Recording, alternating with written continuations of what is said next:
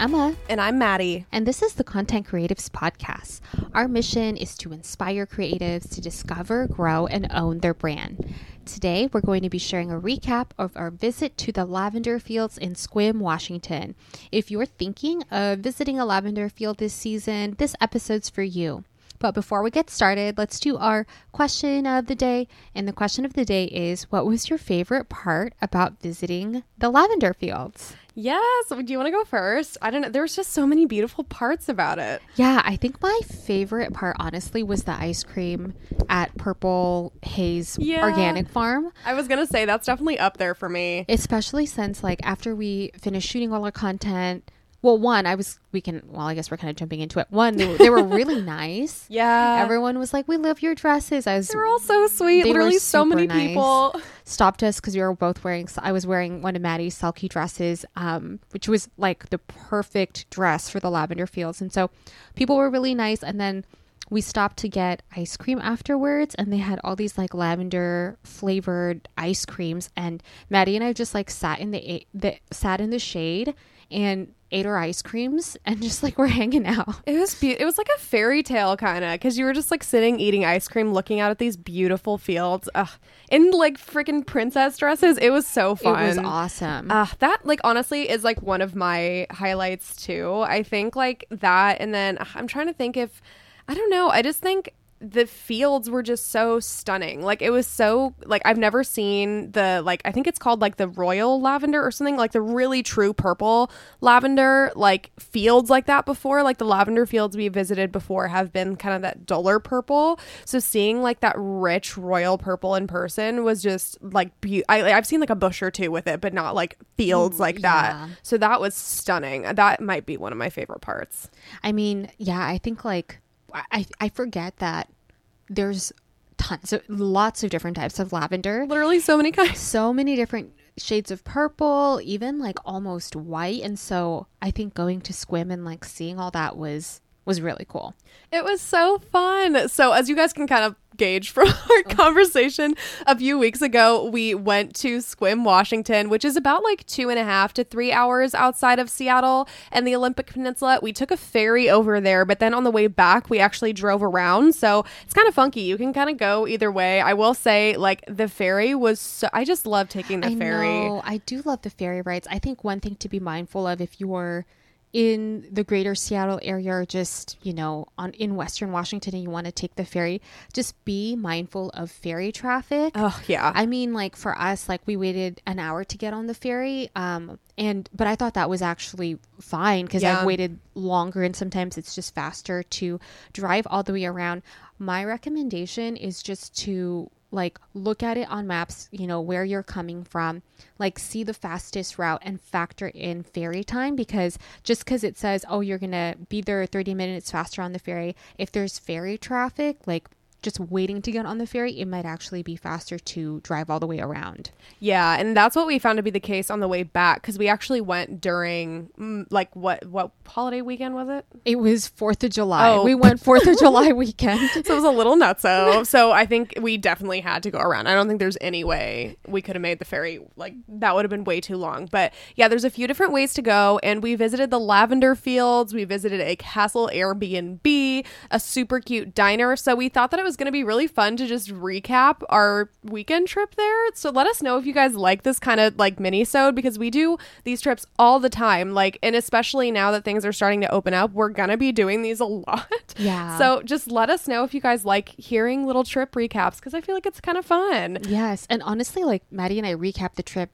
anyways. Yeah, we just talk about it. So if if we can just record it and get it done, just let us know if you guys like listening into those little conversations because it's always fun to just kind of chat through what we did.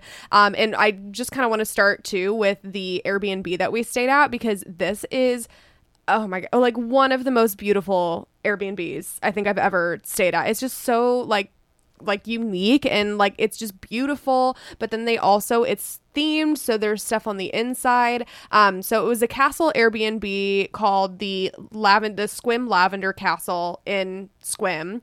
And one way that we recommend kind of creating content on your trip is to choose a beautiful Instagram worthy hotel or Airbnb because when we got in, we were tired because we had been traveling, but it was so easy to just snap the shots because we were literally just in our Airbnb. We weren't having to travel anywhere. We weren't having to do anything crazy. So, in our opinion, it's like kind of worth splurging a little bit because you get so much more content. You're cutting travel time out of the equation because you're already there and it's really easy to kind of take it, especially if you get in later one day to just take it easy and take all the pictures.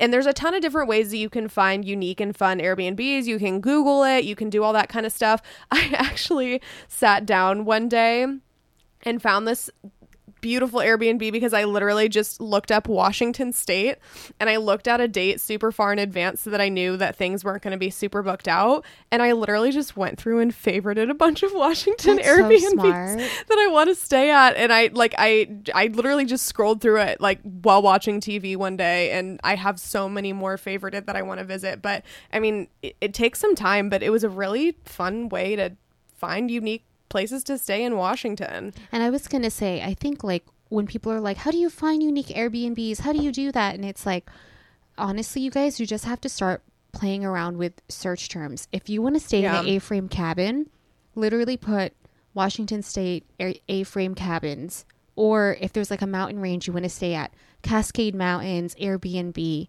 Or if there's a town you want to stay at, right? Like Seattle, I mean, obviously like Port Angeles, you know, unique Airbnbs, because typically if people want their Airbnbs or their um, Verbos or VRBO, some people say it like Yeah. all quite nice. I always, I've always said Verbo.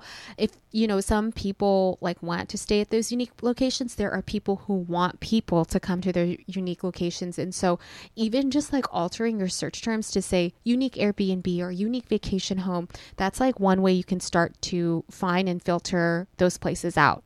Yeah, just literally like Google searching, constantly saving things like uh, folders on Instagram. I have so many different things saved for different places I want to go. So, just anytime you see something, make sure you save it. It was a little expensive. It was 800 a night with taxes and fees, which obviously Emma and I were able to split, so that helps a little bit with the cost. But yeah, I mean like for the amount of content we were able to get, I mean, it's it's a business expense you guys so like it's really like in our minds it was worth it because we got so much content that we can use throughout the month and it made it just so much easier for us so highly recommend finding a spot that you guys really love and can take pictures at All right. And so one of our lavender fields that we got to visit in Sequim was the Purple Organic Lavender Farm. Um, this was only three minutes from our Airbnb. which we figured out after the fact. after the fact we did not plan this No. but um i will say like on other content trips like especially with car i think we're actually really organized when we come d- do content trips i typically will map out and like route all the places we want to shoot at we didn't do this with Sequim just because it came up so last it's minute uh, it's last minute and also Sequim's like pretty small it's tiny it's not like it's not like you're going to a major city you know like la and so um only three minutes from our airbnb this lavender field is beautiful. It's actually a wedding venue. There's also an airbnb on site. Honestly it probably books out way in advance. Oh i'm sure. And so we didn't even see that as an option. And they also have a you pick lavender area where you can pay and pick your own lavender. And then also there's an ice cream shop. It was beautiful. I yeah. really am so glad like this was like our last lavender field of that trip and i'm so glad we went we were like sweating because it was like It was especially the hot. selkie dresses do not like breathe well breathe well at all. So yeah, we were sweating, but that one was absolutely beautiful. The other one that we visited was B&B Farms, which was about 15 to 20 minutes from our Airbnb, and it was so cute. They had multiple fields. It was like this family-owned spot that they actually the one of the I'm assuming he was one of the owners or at least I know he worked there. He was just kind of standing and like giving little I tours know and like giving. kinda- I think he was a part, Yeah. like either like the dad or an uncle or something like that. But I loved how they were like, "Do you want to join us for an informal tour?" And I was like, "Wait, what?" We're like ah it was just so cute because he literally just described like what all the different like kinds of lavender were and gave little tours of the field so i thought that was so cool they had a gift shop too and they had beautiful views like beautiful views like with this like barn kind of in the distance it was so pretty Um, one thing I just wanted to quickly mention here, you guys, is that to visit these farms, there's no entrance fee, but one way we recommend continuing to support these small businesses typically family owned farms is to just support them by like buying things at the gift shop. Yeah. You know, go in there, buy their ice cream, buy the hand sanitizer, right? There's no entrance fee, right? And typically, you know, the families and the farms are so welcoming and allow you to take photos everywhere, like what we did. And so that's just like one way we always want to advocate to support you know the local places that we visit. And they were all so kind. Yeah i think it's so important to like do stuff like that. And like we bought something at every place we went. Like anytime we do that with like food and anything too we always buy something. Because i think it's important especially if they're being so kind and accommodating to make sure that you're supporting them as well and make sure you tag them. I will say that was one like fun thing too. Both of these spots when we asked if we could take pictures we're like yes tag, Tag us us, like use our hashtags. Like okay. Um, and then the last place we wanted to share with you guys is that we ate at Highway 101 Diner. This is located in kind of that downtown Sequim area. It's a 50s style diner, and this is where we started our day with brunch.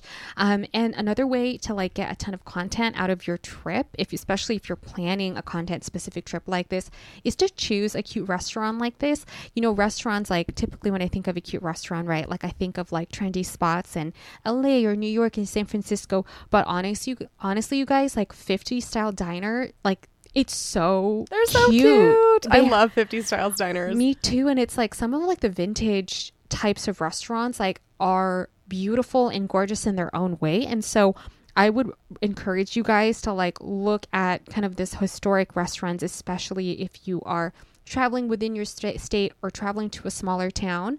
Um, it's just like a unique way to experience, obviously, like the local area and then get to take photos at a unique place. And so, same here, right? We ate brunch, had coffee, and then asked to take a few photos, and they were totally cool with that.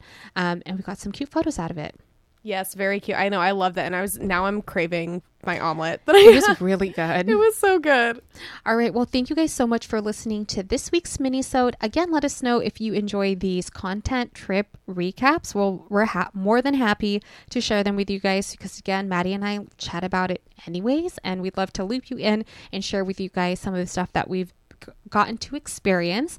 If we haven't connected yet on Instagram, you can find us at Emma's Edition, at Mad Crate, and at the Content Creatives Podcast. Join our Facebook group and sign up for a weekly email newsletter on our website, and we'll see you guys next time. Bye.